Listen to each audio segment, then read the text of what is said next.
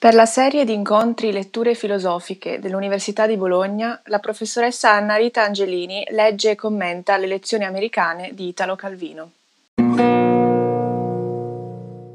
Prima delle lezioni americane di Calvino, eh, quella dedicata alla leggerezza, eh, le lezioni americane di Calvino, titolo compre- completo Lezioni americane, sei proposte per il prossimo millennio, sono ehm, il testo di sei conferenze che Calvino avrebbe dovuto pronunciare a Harvard nell'ambito delle prestigiosissime Norton Poetry Lectures del 1985. Eh, Calvino era stato invitato, se non ero il primo italiano, a tenere eh, queste lezioni le avrebbe dovute pronunciare nell'autunno dell'85, ma Calvino premuore a questo evento nel settembre di quell'anno e quindi le, die- le sei lezioni verranno editate alcuni anni più tardi, nell'88, e assumeranno questo titolo. Sono sei lezioni delle quali una semplicemente abbozzata, ogni lezione ha per argomento una parola e a quella parola Calvino la dedica, i termini sono leggerezza, rapidità, esattezza, visibilità, molteplicità e coerenza, l'ultima lezione eh, non, eh, non completata. E già dal titolo delle lezioni, dall'oggetto delle lezioni, capiamo dove Calvino voglia andare a parare. Prendiamo delle parole per vedere in quale rapporto stanno le parole con le cose. Calvino lo andrà a intendere a proprio modo, eh, facendo né la parte di Ermogene né quella di Cratilo né tantomeno quella di Socrate. Per Calvino le parole sono il materiale costitutivo della letteratura, della cultura, della produzione intellettuale o spirituale che dir si voglia, e tali parole e tale orizzonte della letteratura, della cultura, della produzione spirituale si simmetrizza con il mondo delle cose, con il mondo delle realtà concrete. Si simmetrizza con questo mondo senza avere l'ambizione né di rifletterlo, eh, né senza avere la volontà di farlo. Eh, dicevo, io mi eh, concentrerò sulla prima lezione, quella dedicata alla leggerezza, in parte riassumendovela, in parte leggendo eh, le parole stesse di Calvino. Quando andrò a leggere Calvino vi prego di fare attenzione non solo al contenuto veicolato dalle parole di Calvino, ma anche dal veicolo, dallo stile e dalla scelta lessicale, dal costrutto del periodo che Calvino utilizza, perché è, come dire, cosustanziale al tema della leggerezza che Calvino va ad affrontare ehm, ci dice subito che cosa intende fare. Eh, anzitutto intende dimostrare, indicare, dimostrare è un termine troppo pesante a Calvino non piacerebbe, intende enunciare le ragioni per le quali la leggerezza vada intesa come un valore e non come un disvalore, non come un vizio. Per leggerezza intende la sottrazione di peso, eh, intende qualche cosa che eh, non è antitetico al pensiero, al pensare, al filosofare, ma anzi insisterà e ci darà eh, un esempio concreto, prendendo in esame la figura di Cavalcanti, di come possa e debba esistere una leggerezza del pensiero che va a contrapporsi alla frivolezza di un disimpegno, una leggerezza in qualche modo vacua alla quale si contrappone qualche cosa di estremamente rarefatto e volatile, che è il valore della leggerezza, così come Calvino lo va a intendere. Dunque, perché la leggerezza è un valore, in quali opere e in quali autori Calvino ritiene di poter riconoscere l'ideale di leggerezza che ha in mente e lì vedremo una rassegna di opere e di letterati che vanno dalla letteratura mitologica eh, del periodo classico fino a Montale, passando attraverso Cavalcanti, Lucrezio, Ovidio, eh, Cyrano de Bergerac, eh, Ariosto e altro ancora, e darà esempi di come questa leggerezza eidetica eh, ha rappresentato una corrente spesso sotterranea della nostra cultura. Il terzo punto che vorrà affrontare, che è quello dal quale parte, è il come questa leggerezza intesa come valore possa situarsi nella contemporaneità e prospettarsi nel futuro. Ed è su questo argomento che inizia la propria lezione e su questo argomento va a incardinare, a fondare il ruolo stesso eh, che Calvino riconosce alla letteratura intesa nell'accezione più generosa eh, del termine, intesa come cultura. Come si situa la leggerezza nel presente? Calvino esce eh, dalle due guerre, scrive, produce, come lui stesso dice, fiction, eh, all'indomani della seconda guerra mondiale, è la fase del neorealismo ed è la fase della presa d'atto da parte della produzione culturale della gravità, dell'opacità, della pesantezza del mondo presente. La letteratura, la letteratura della leggerezza è un'illusione non rispetto al mondo, ma rispetto all'opacità del mondo. Qui Calvino pone la prima questione. L'essere del mondo, l'essere, la condizione storica, la congiuntura storica del mondo, la quantità delle cose che eh, intessono la struttura dell'esistente è caratterizzata da gravità, da peso, da opacità, gravità, peso in ogni accezione. La scrittura è ciò che permette non di fondare un altro mondo, non di riformulare il mondo, non è possibile, ma di riconvertire la pesantezza del mondo in altro. E Calvino ci dice non è obbligatorio che la letteratura faccia questo. La letteratura talora ha seguito la pesantezza ontologica e materiale del mondo, talaltra invece l'ha evitata, l'ha trasfigurata. In alcuni casi la letteratura ha teso a riflettere il peso delle cose, il peso materiale delle cose corporee, ma anche il peso sostanziale metafisico delle cose.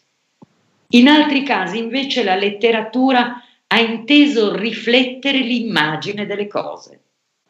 La cosa, nella sua gravità ontologica o nella sua gravità, pesantezza materiale, è una certa letteratura che si è assunta il compito di eh, comunicare, di rappresentare tutto ciò, un'altra letteratura che non ha rappresentato le cose ma ha rappresentato l'immagine delle cose, la traduzione idetica di una realtà che non è più o che cessa di essere nella scrittura eh, dotata di sostanza o dotata di pesantezza materiale.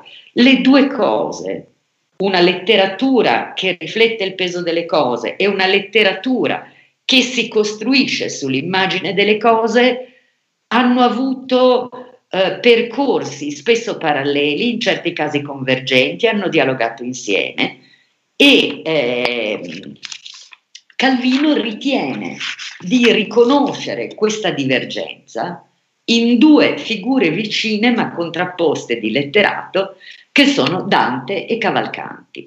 E su questo leggo, provo a leggere il primo dei passaggi che ho selezionato per questa lettura, passaggio nel quale eh, Calvino comincia a definire o ci permette di capire meglio eh, la,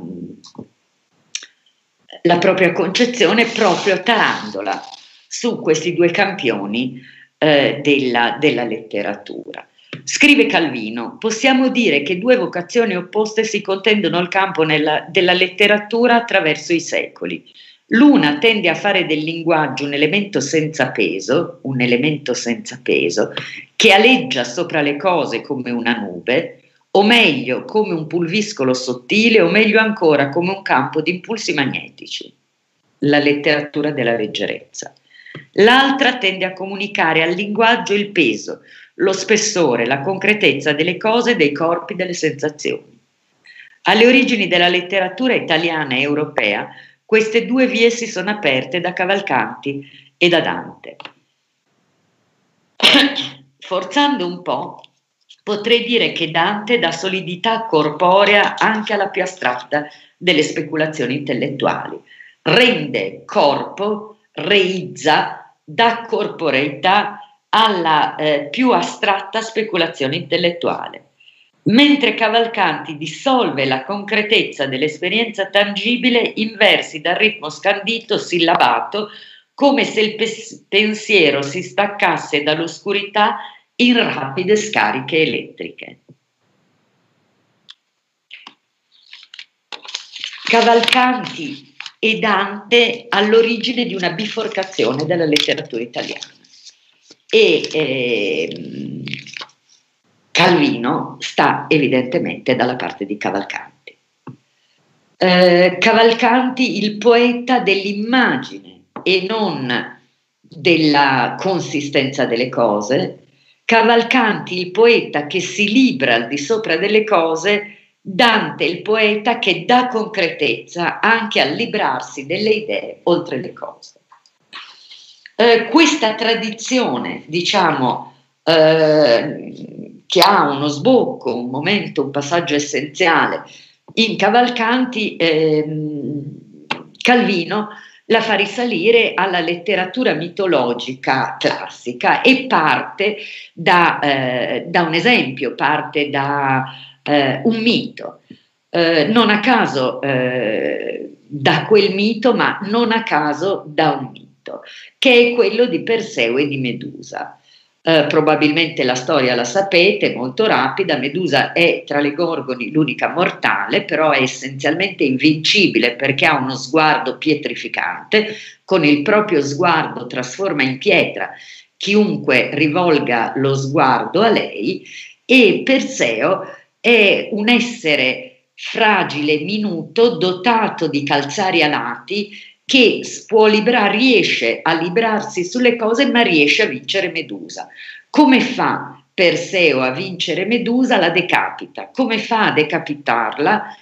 Non si fa catturare dallo sguardo di Medusa, ma osserva il volto di Medusa riflesso sullo specchio dello scudo di bronzo riesce ad avere la meglio sulla pietrificante pietrificatrice Medusa perché non la guarda negli occhi e dunque non si lascia pietrificare, ma ne guarda l'immagine riflessa. Ecco che ritorniamo all'argomento di prima.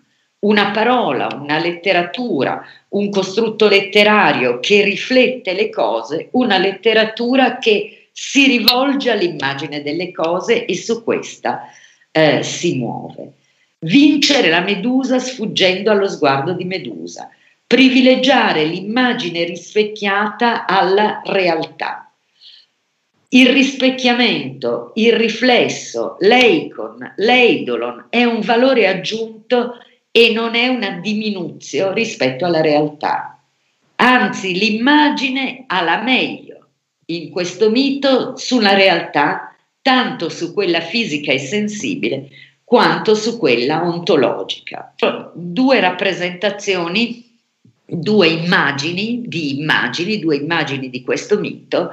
Eh, Cellini, Firenze, Palazzo Loggia della Signoria, vedete Persio che in, casi, in, questo caso non ha i calzari alati ma una sorta di eh, elmetto alato che ha vinto Medusa la eh, eh, decapitata e quindi ne brandisce la testa. Vedremo di nuovo eh, Perseo che compie un passaggio successivo, una vittoria successiva che è quella della liberazione di Andromeda.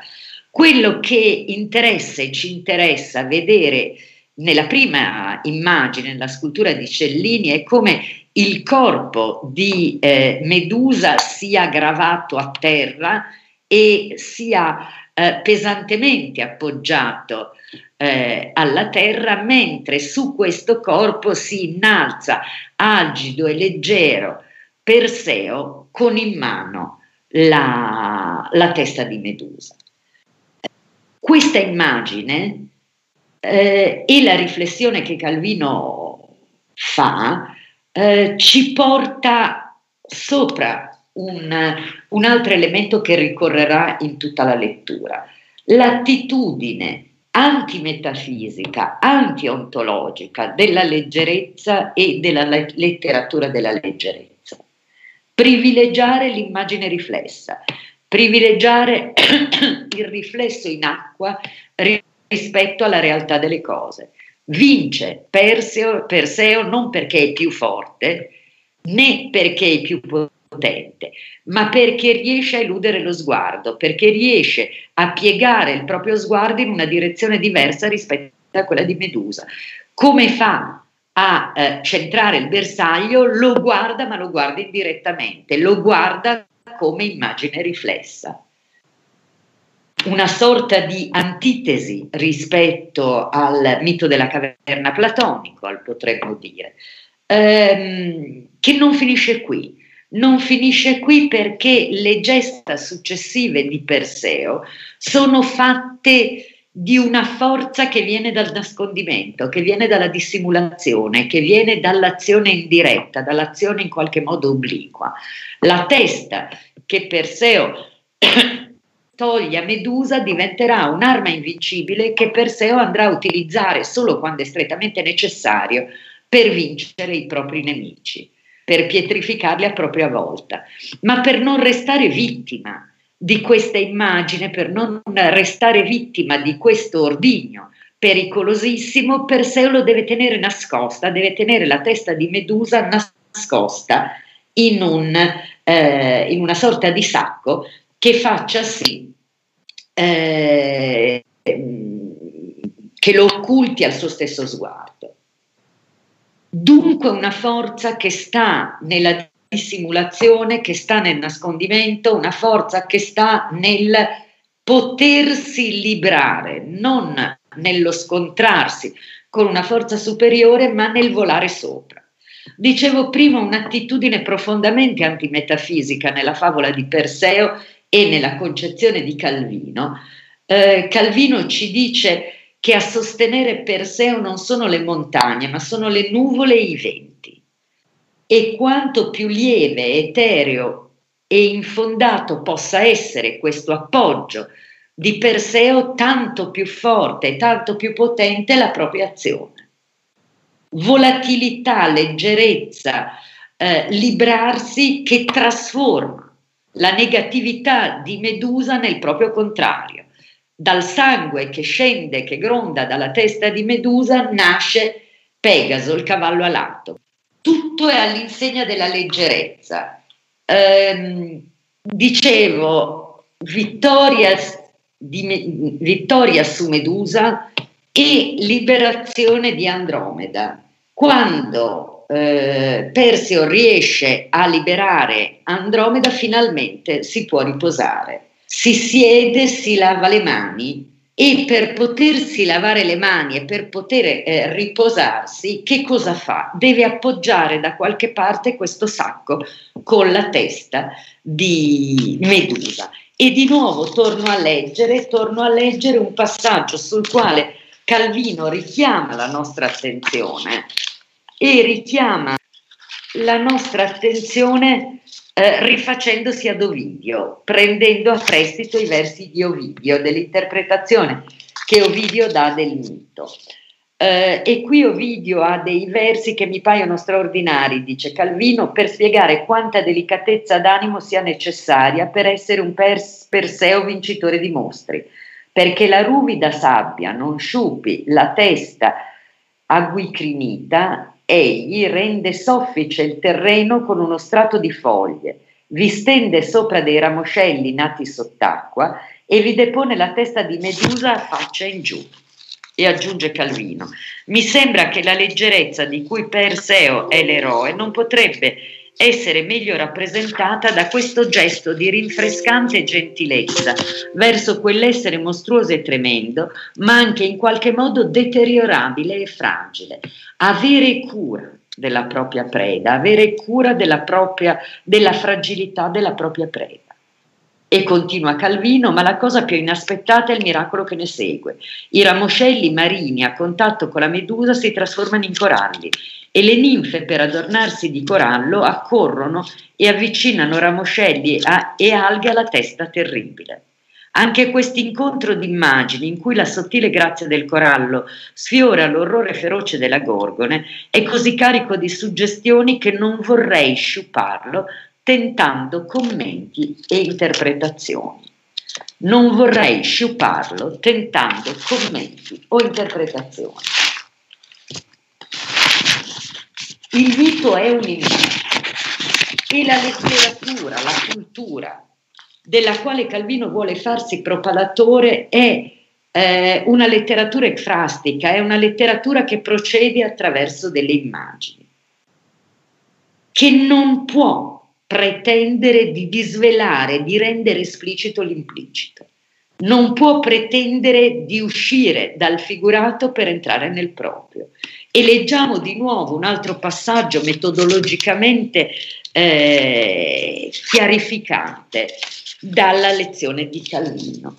Dice, dopo aver raccontato del mito e dopo aver raccontato delle immagini, della successione di immagini in ogni racconto mitico, Dice, sento subito la tentazione di trovare in questo mito un'allegoria del rapporto del poeta col mondo, una lezione del metodo da seguire scrivendo. Sono tentato di trovare nel mito di Perseo una sorta di manuale che mi permetta di aderire alla concezione eh, artistica della leggerezza. Ma so che col mondo una lezione, eh, ma so che ogni interpretazione impoverisce il mito e lo soffoca. Coi miti non bisogna avere fretta, è meglio lasciarli depositare nella memoria, fermarsi a meditare su ogni dettaglio e ragionarci sopra senza uscire dal loro linguaggio delle immagini. L'immagine non è un momento di transito. L'immagine non può essere interamente disvelata, l'immagine non può essere interpretata fino in fondo. L'immagine per essere efficace, per essere portatrice di quella cultura della leggerezza, l'immagine ha bisogno di rimanere tale. E a questo punto eh, Calvino propone eh, una analogia tra la leggerezza del racconto mitico e del personaggio di Perseo con eh, una poesia del 53 di Montale, Piccolo Testamento, che provo di nuovo a farvi vedere se mi riesce perché non possiamo leggerla tutta per ragioni di tempo. Eh, Piccolo Testamento sta dentro la raccolta Satura e sta in una sezione che si chiama Conclusioni provvisorie, già un titolo che a Calvino sarebbe piaciuto molto. Perché questo eh, testo di Montale sembra significativo eh, per Calvino? La poesia di Montale sta cercando una sorta di via d'uscita dall'opacità del mondo, quell'opacità del mondo rispetto alla quale la scrittura, secondo Calvino, è eh, un, eh, uno strumento di difesa. Eh, ebbene, è così anche per Montale, ma dall'opacità del mondo non si esce né attraverso una fede solida né attraverso un'ideologia eh, potente, non con lume della Chiesa, eh, non con lume di Chiesa o d'officina. Ciò che ci permette di uscire dall'opacità del mondo sono evanescenti tracce, la traccia madreperlacea di lumaca, lo smeriglio di vetro calpestato, l'iri della cipria, il fil di ragno, il tenue bagliore strofinato. È una successione di immagini che attendono tutte alla leggerezza, attendono tutte a ehm, una labilità, a un'evanescenza, a un carattere aereo ed etereo. Questo però, dice Calvino, non ci deve far pensare che l'elusione della pesantezza, la, l'antidoto alla pesantezza del mondo e del reale sia una fuga nell'irra- nell'irrealtà, sia una fuga nell'irrazionalità. Esiste anche un sapere, una scienza della leggerezza. Un sapere, una scienza della leggerezza che è il sapere la scienza dell'attualità.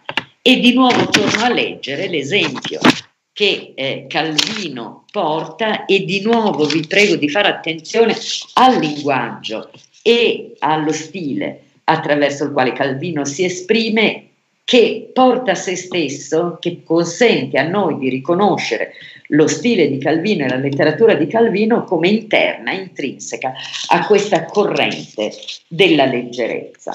Dice Calvino proprio per difendere il carattere non irrazionale, non pre-razionale, nemmeno post-razionale della letteratura della leggerezza, lo va a tarare sulla scienza. Nell'universo infinito della letteratura s'aprono sempre altre vie da esplorare, nuovissimi antichissimi stili e forme che possono cambiare la nostra immagine del mondo. Ma se la letteratura non basta ad assicurarmi che non sto solo inseguendo dei sogni, cerco nella scienza alimento per le mie visioni, in cui ogni pesantezza viene dissolta. Oggi ogni ramo della scienza ci sembra voglia dimostrare che il mondo si regge su entità sottilissime come i messaggi del DNA, gli impulsi dei neuroni, i quarks, i neutrini vaganti nello spazio dall'inizio dei tempi. E poi l'informatica. È vero che il software, leggero, non potrebbe esercitare il potere della sua leggerezza se non mediante la pesantezza dell'hardware, ma è il software che comanda, che agisce, che agisce sul mondo esterno e sulle macchine, le quali esistono solo in funzione del software si evolvono in modo da elaborare programmi sempre più complessi. La complessità, la novità, eh, le nuove frontiere della scienza non vanno nella direzione della gravità eh, necessitante o metafisica o necessitante metafisica, determinata e deterministica delle proposizioni e delle eh, formulazioni scientifiche, ma si affida a ciò che è massimamente volatile, dai bits ai byte, ai quarks, a, al DNA e a una realtà scientifica che è sempre volutamente più labile, che è sempre più mobile, che è sempre più suscettibile di movimento e di possibilità, di capacità di librarsi. Questa scienza da dove prende le mosse? Questa scienza prende le mosse dal cuore stesso di una letteratura e eh, a questo punto Calvino chiama in causa Lucrezio. Lucrezio come poeta, ma Lucrezio come filosofo naturale, come scienziato. Lucrezio, dice Calvino, è il primo poeta che dissolve la compattezza del mondo la dissolve non solo dissolvendo il mondo in corpuscoli, in atomi impalpabili, ma la dissolve anche dal punto di vista della conoscenza. La conoscenza è la percezione di ciò che è minutissimo, di ciò che è invisibile, di ciò che è massimamente vuoto, di ciò che è massimamente mobile. Vuoto, movimento, minuzia, siamo agli antipodi della tradizione classica di un sapere fondato, di un sapere uguale a se stesso, di un sapere che domina il pieno, di un sapere che domina o addirittura annulla il movimento in proposizioni eterne. Non esiste l'eternità, non esiste il pieno, non esiste il grande, non esiste l'immobile, ma la potenza del mondo al quale eh, Lucrezio si riferisce, dice Calvino sta nell'esatto contrario. Viene celebrato l'invisibile, viene celebrata la leggerezza degli atomi, viene celebrato il vuoto e di nuovo questa celebrazione non è una fuga nell'irrazionale. E qui Calvino ha una splendida intuizione, una, insiste su eh, un'intuizione che eh, verrà poi tra l'altro ripresa da molte letture lucreziane del Novecento. È vero che il mondo di Lucrezio è un mondo fondato su leggi deterministiche necessarie, su leggi meccaniche inderogabili, ma il senso e la potenza di questo universo deterministico e delle leggi e della causalità che lo domina è il fatto che esista la violazione dell'ordine, che, la, che esista la deviazione dalla linea retta, che esista una frattura indeterministica, la quale frattura indeterministica è ciò che dà senso a questo universo determinato in termini puramente meccanici. È il clinamen, cioè la deviazione degli atomi dalla linea retta, e quindi la deroga rispetto a un principio di causa che regge questo universo, ma questo clinamen, questa deviazione dalla linea retta è l'apertura, lo spiraglio, la, eh, il fianco prestato alla difesa della libertà. Dentro questo universo determinato c'è spazio per la libertà. Ma attenzione, una libertà che è la libertà degli uomini, ma che è anche la libertà della materia. Il passaggio indiscutibilmente acuto di Calvino su questo punto è vedere in Lucrezio e nella leggerezza dell'universo deterministico di Lucrezio il senso di una prospettiva che non solo è antiontologica ma è anche antigerarchica. Non esiste una scala nature. L'uomo non è l'unico ente libero che popola l'universo. La libertà è concessa all'uomo così come è concessa a quel minimo atomo di materia che può derogare da una traiettoria tracciata. È vero che l'universo si muove su traiettorie tracciate, ma si muove su traiettorie tracciate. Quelle traiettorie hanno senso perché è possibile deviare.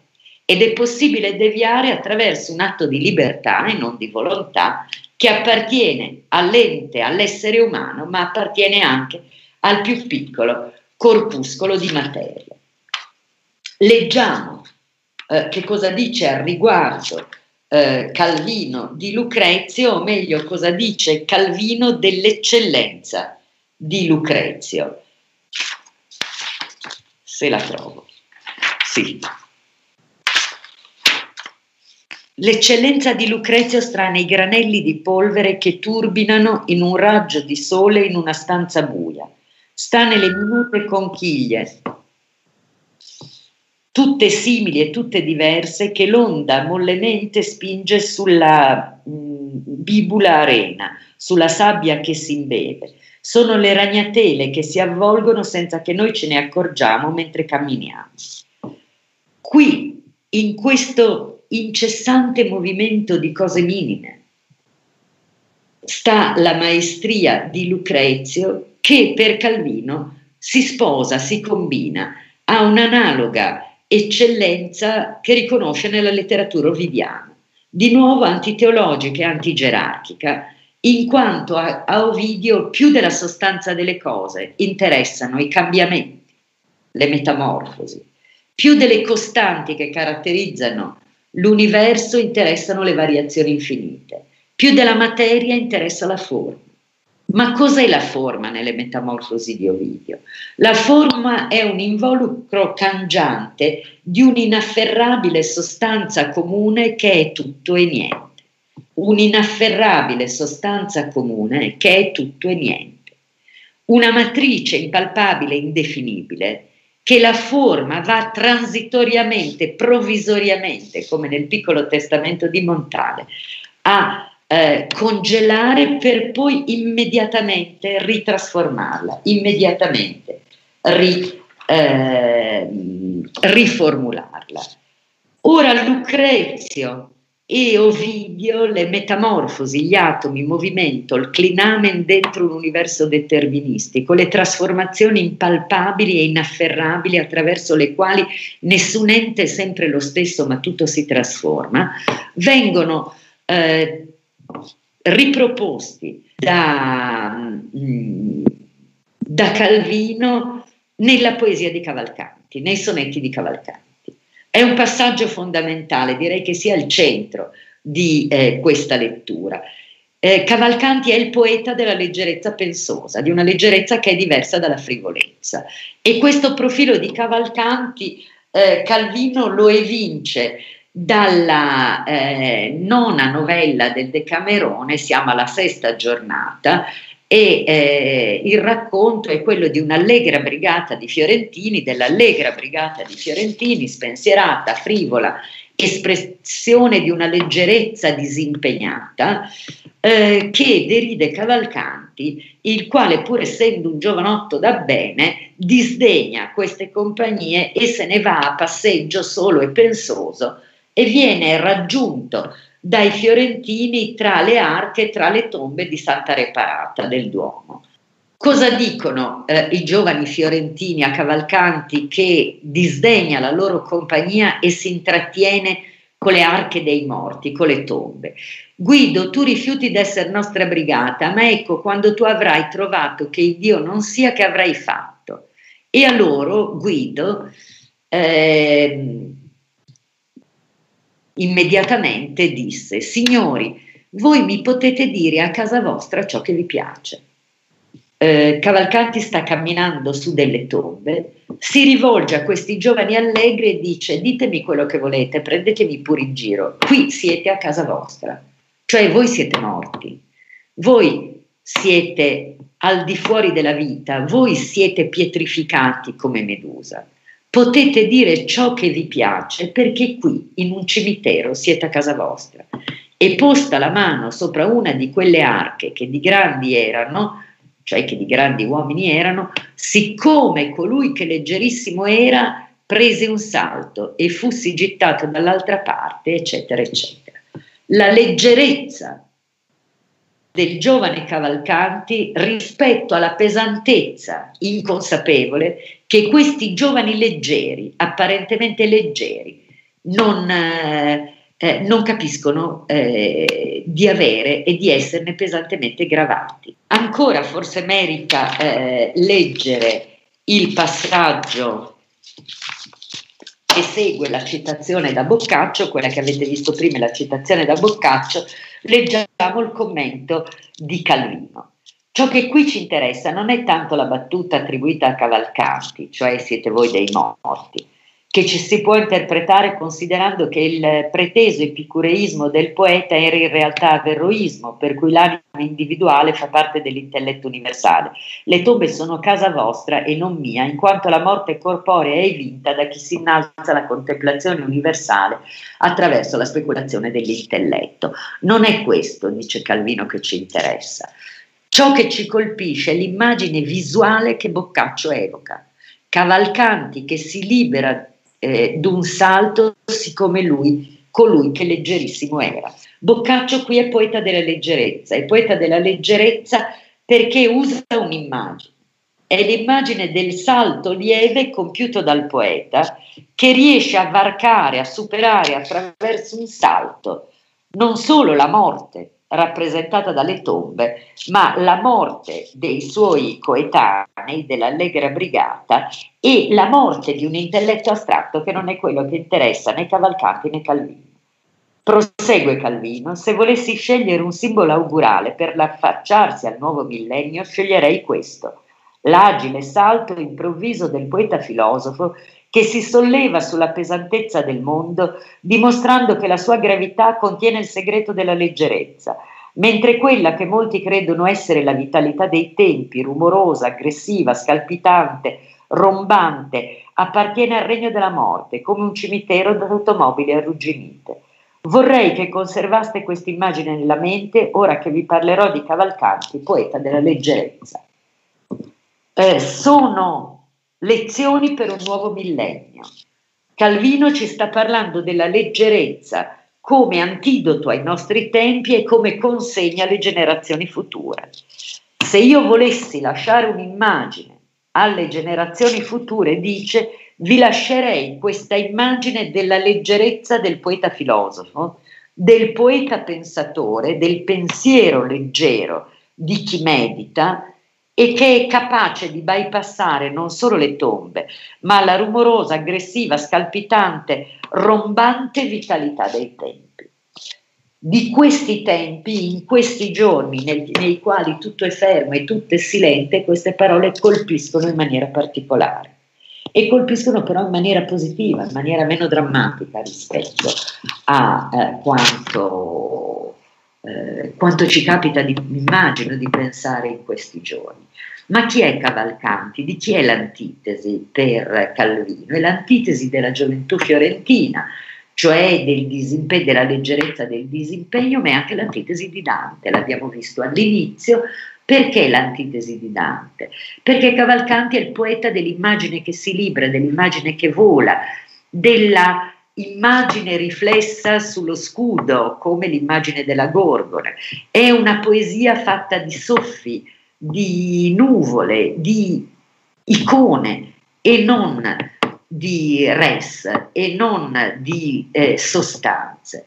Dante al contrario è il poeta della gravità, della gravità dell'essere, della gravità delle definizioni metafisiche, ma anche della gravità del senso.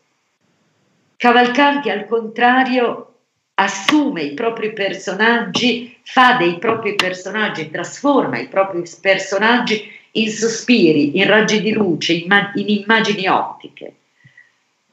Tutto è movimento nei sonetti di Cavalcanti e il movimento è il connotato di tutti i personaggi, di tutti i protagonisti umani e non della produzione di Cavalcanti.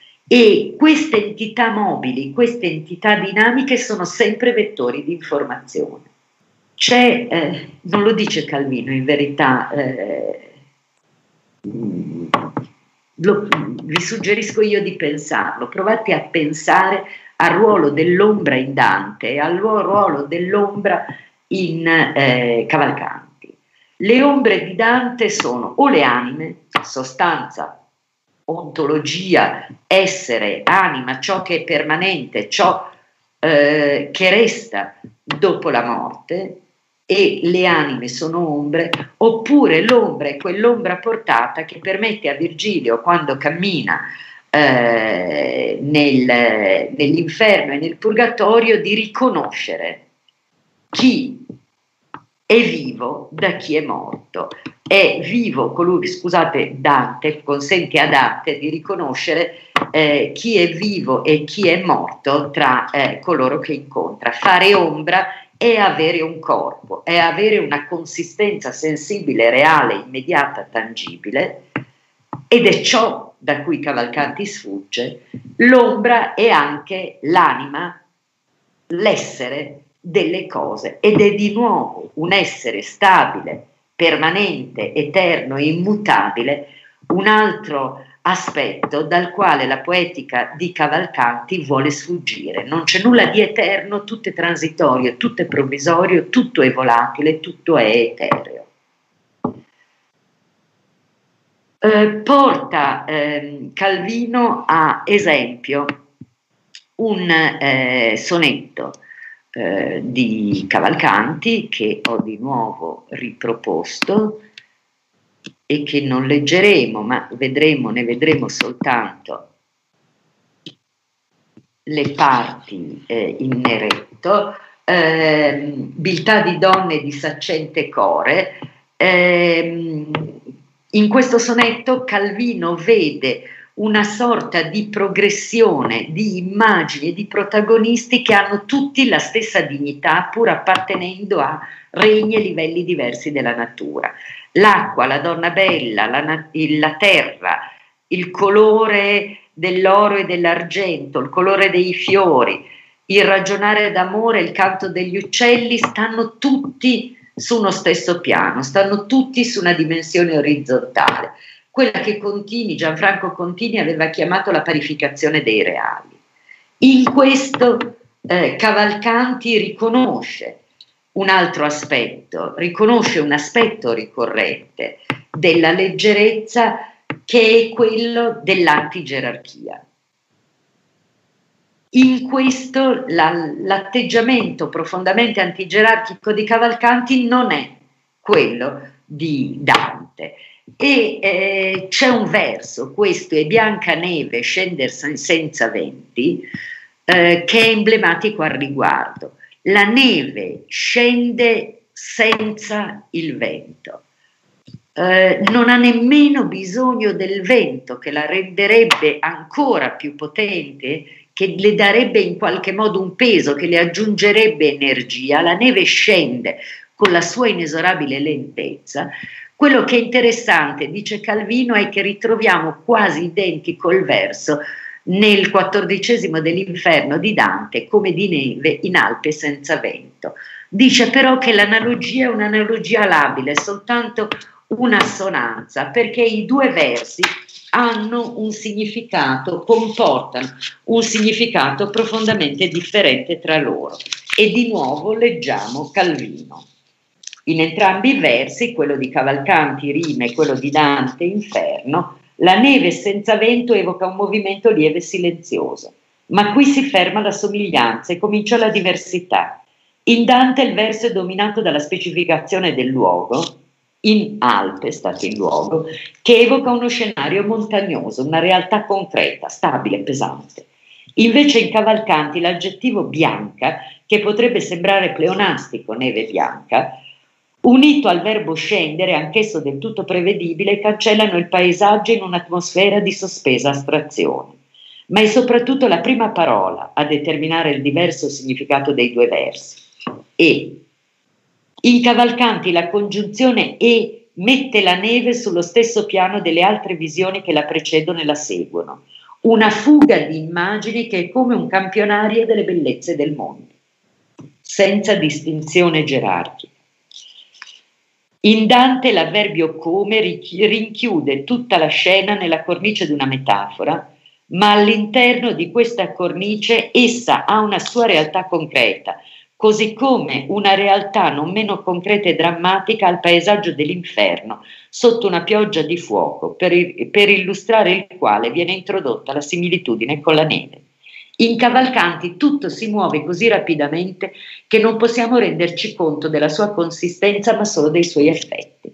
Questo fluire di immagini che vanno dalla bellezza della donna, alla neve che scende, al fiore, ai colori, all'acqua del ruscello, tutto eh, si muove rapidissimamente così che no, diventa pressoché impossibile fermarlo e frenarlo. In Cavalcanti tutto si muove così rapidamente che non possiamo renderci conto della sua consistenza, ma solo degli effetti che ha. In Dante tutto acquista consistenza e stabilità. Il peso delle cose è stabilito con esattezza. Anche quando si parla di cose lievi, Dante sembra voler rendere il peso esatto di questa leggerezza, come, Al- come di neve in Alpe senza vento.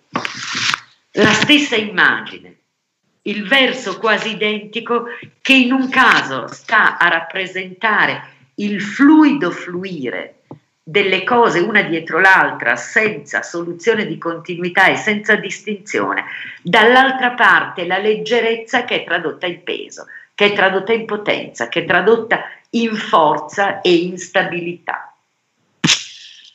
Eh, non lo dice eh, in questo bisticcio, in questa contrapposizione tra Dante eh, e, e, Cavalcanti, tra una poetica della leggerezza e una poetica della gravità, eh, una riflessione molto simile a quella che fa Calvino, eh, la fa uno storico dell'arte, Bernard Berenson, eh, confrontando Giotto con Sassetta, confrontando eh, il pittore Sassetta, il pittore senese della leggenda francescana, con Giotto, eh, le storie di Francesco nella Basilica d'Assisi. E la tesi di Berenson non è tanto diversa da quella di Calvino. Come Calvino sceglie Cavalcanti versus Dante, così, ehm, eh, così Berenson sceglie Sassetta versus Giotto. E lo sceglie perché dice più vicino al messaggio francescano che è il messaggio del vuoto, che è il messaggio della povertà, che è il messaggio della leggerezza, che è il messaggio dello spogliarsi del peso delle cose. E allora dice queste due immagini, questi due soggetti eh, che rappresentano il matrimonio di San Francesco con la povertà sono resi in maniera diversa. Qui abbiamo Francesco che sposa la povertà intermedia, una figura esile e leggiadra, e tutto avviene al di fuori di ogni solennità. E se qualcosa accade, se qualcosa domina, è il retro di queste tre figure sono le stesse che vedete eh, coronare eh, il, la scena, il matrimonio di Francesco, le vediamo qui di spalle che volano verso l'auto. Al contrario, qui abbiamo una povertà greve, anche brutta, eh, malvestita e un Francesco a propria volta pesante dentro un coro, in mezzo a un coro di angeli e di santi e di personaggi illustri al di sotto di una scena ancora più sacra e ancora più schiacciante, dominata da un Dio che schiaccia il tutto. La gravità, la pesantezza, il dominio eh, del peso non solo fisico ma etico e spirituale contro opposto a una spiritualità, a una eticità che si avvale, che fa del vuoto la propria forza, la propria potenza. Eh, mi pareva interessante questo confronto perché eh, il saggio di mm, Berenson e quello di Calvino non hanno alcuna parentela tra loro, ma eh, giungono a due conclusioni, a due confronti molto simili, partendo da una concezione a propria volta simile. Avvi- mi avvio verso la conclusione e mi avvio verso la conclusione chiamando in causa eh, altre due figure della leggerezza e della letteratura della leggerezza. La luna contro il sole, la luna che è la trasparenza contro l'incandescenza del sole, la luna il cui sguardo non abbacina a fronte del sole, la luna come quel luogo misterioso nel quale i letterati e i protagonisti della letteratura le vanno. Ariosto, Cyrano, Alberti, la luna come la musa della poesia di Leopardi. E allora merita che io non dica niente, che mi taccia e che faccia parlare, che faccia parlare lo stesso Calvino della luna e in particolare della luna di Leonardo di, scusate, della luna di Leopardi. Eh, Calvino appena eh, passato in rassegna, prima di arrivare a questo punto, ha passato in rassegna le immagini e le poesie lunari, i versi lunari, anche le filosofie lunari per certi aspetti, che va a collocare nell'ambito del Rinascimento, in particolare, in particolare del Rinascimento inglese shakespeariano. E dice a me sarebbe piaciuto occuparmi della luna. La luna, appena s'affaccia nei versi dei poeti, ha sempre avuto il potere di comunicare una sensazione di levità, di sospensione, di silenzio e calmo incantesimo. In un primo momento volevo dedicare questa conferenza tutta alla luna, seguire le apparizioni della luna nella letteratura d'ogni tempo e paese. Poi ho deciso che la luna andava lasciata tutta a Leopardi, questo assetto è di una levità, di una leggerezza impressionante a mio modo di vedere e anche di una gentilezza paragonabile a quella con la quale eh, Perseo appoggia su un terreno preparato la testa di Medusa per non rovinarla. La luna è fragile, la poesia è fragile. Perciò ho deciso che la luna andava lasciata tutta a Leopardi perché il miracolo di Leopardi è stato di togliere al linguaggio ogni peso fino a farlo assomigliare alla luce lunare. Togliere al linguaggio ogni peso fino a farlo assomigliare alla luce lunare. Le numerose apparizioni della luna nelle sue poesie occupano pochi versi, ma bastano a illuminare tutto il componimento di quella luce a proiettarvi l'ombra della sua assenza.